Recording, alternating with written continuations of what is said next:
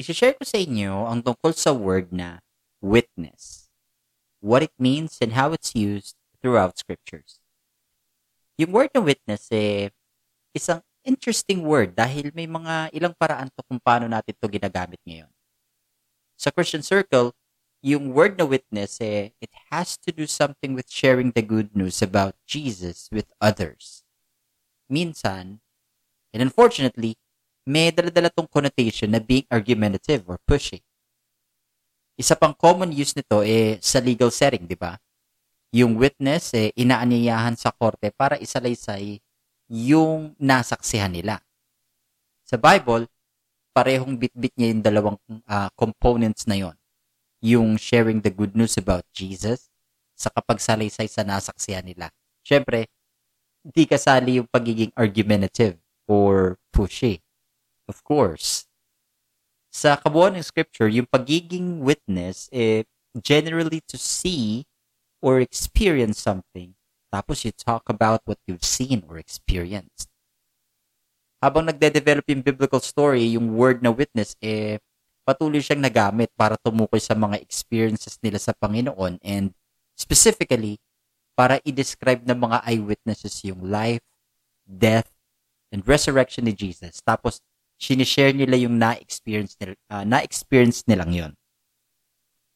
Sa Hebrew Bible o yung Old Testament, ito yung grupo ng Israelites, yung family ni Abraham na na-experience nila yung Diyos sa napaka-unique na paraan. Si Lord doon eh, kumbaga, gumawa ng partnership or covenants with people. Nag-perform si Lord no ng mga miraculous works sa kanila. Nag-speak siya sa fiery clouds, tsaka nag-appear siya sa mga prophets and dreams and visions.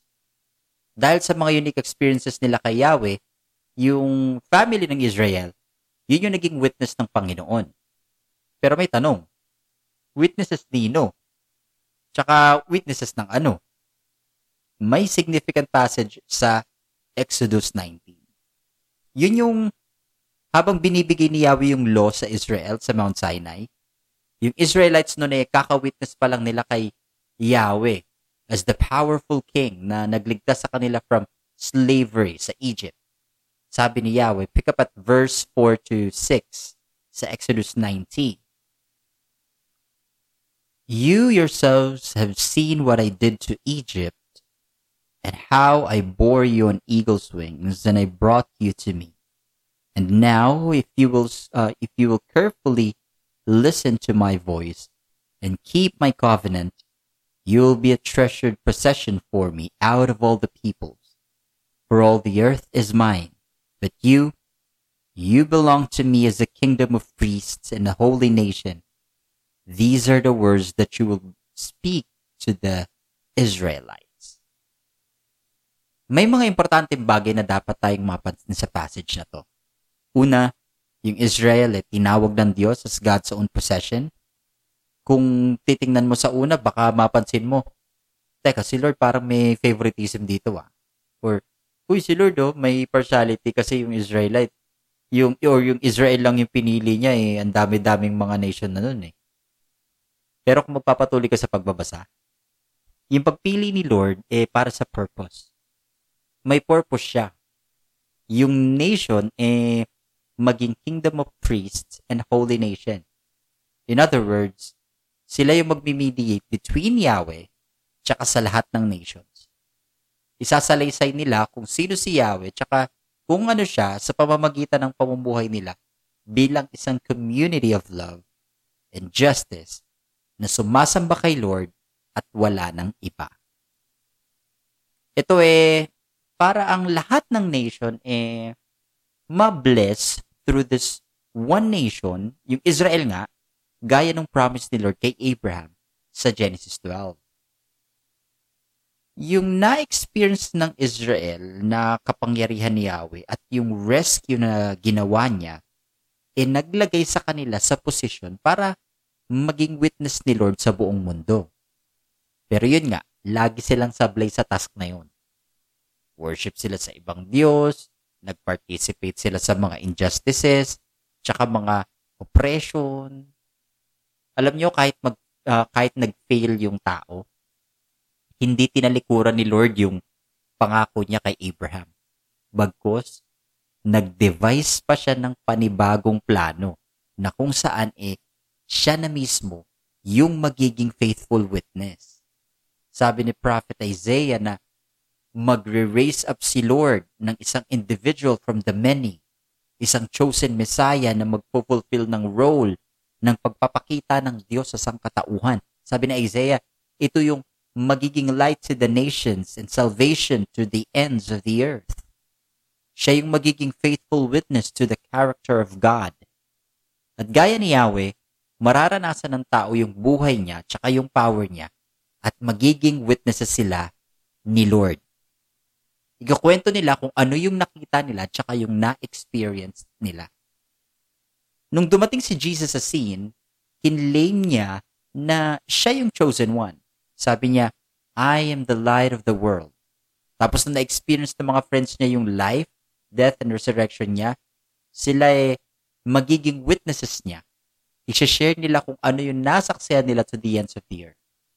Kaya yung team na pinili ni Lord ang Israel and ultimately si Jesus na nagko-convey daw ng favoritism dahil di niya pinili yung iba eh actually baliktad sa totoo lang.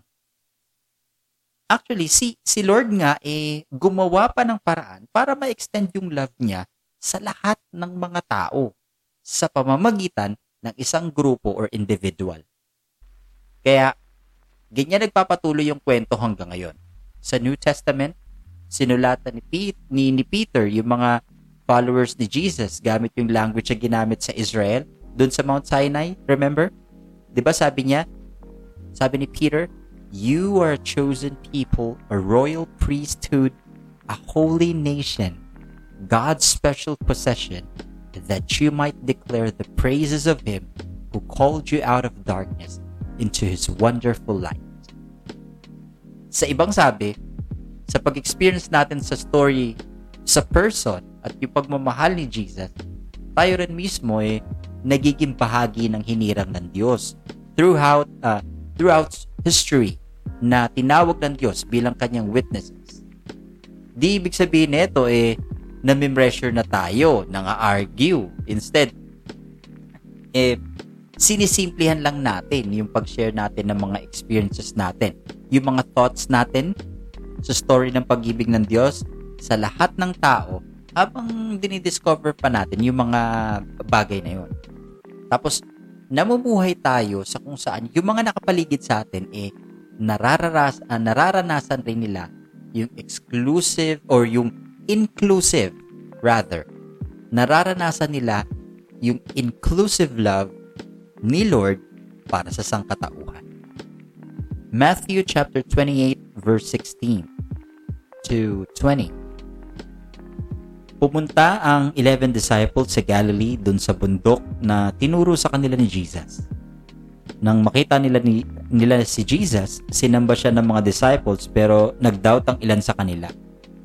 Nilapitan sila ni Jesus at sinabi niya, Binigay na sa akin ang lahat ng authority sa langit pati na rin sa lupa. Kaya sige, lumakad kayo at gawin yung disciples ko ang mga tao sa lahat ng mga bansa. I-baptize nyo sila sa pangalan ng Ama, ng Anak at ng Holy Spirit. Turuan nyo silang sundin ang lahat ng inutos ko sa inyo. Tandaan nyo, kasama nyo ako palagi hanggang sa katapusan ng panahon.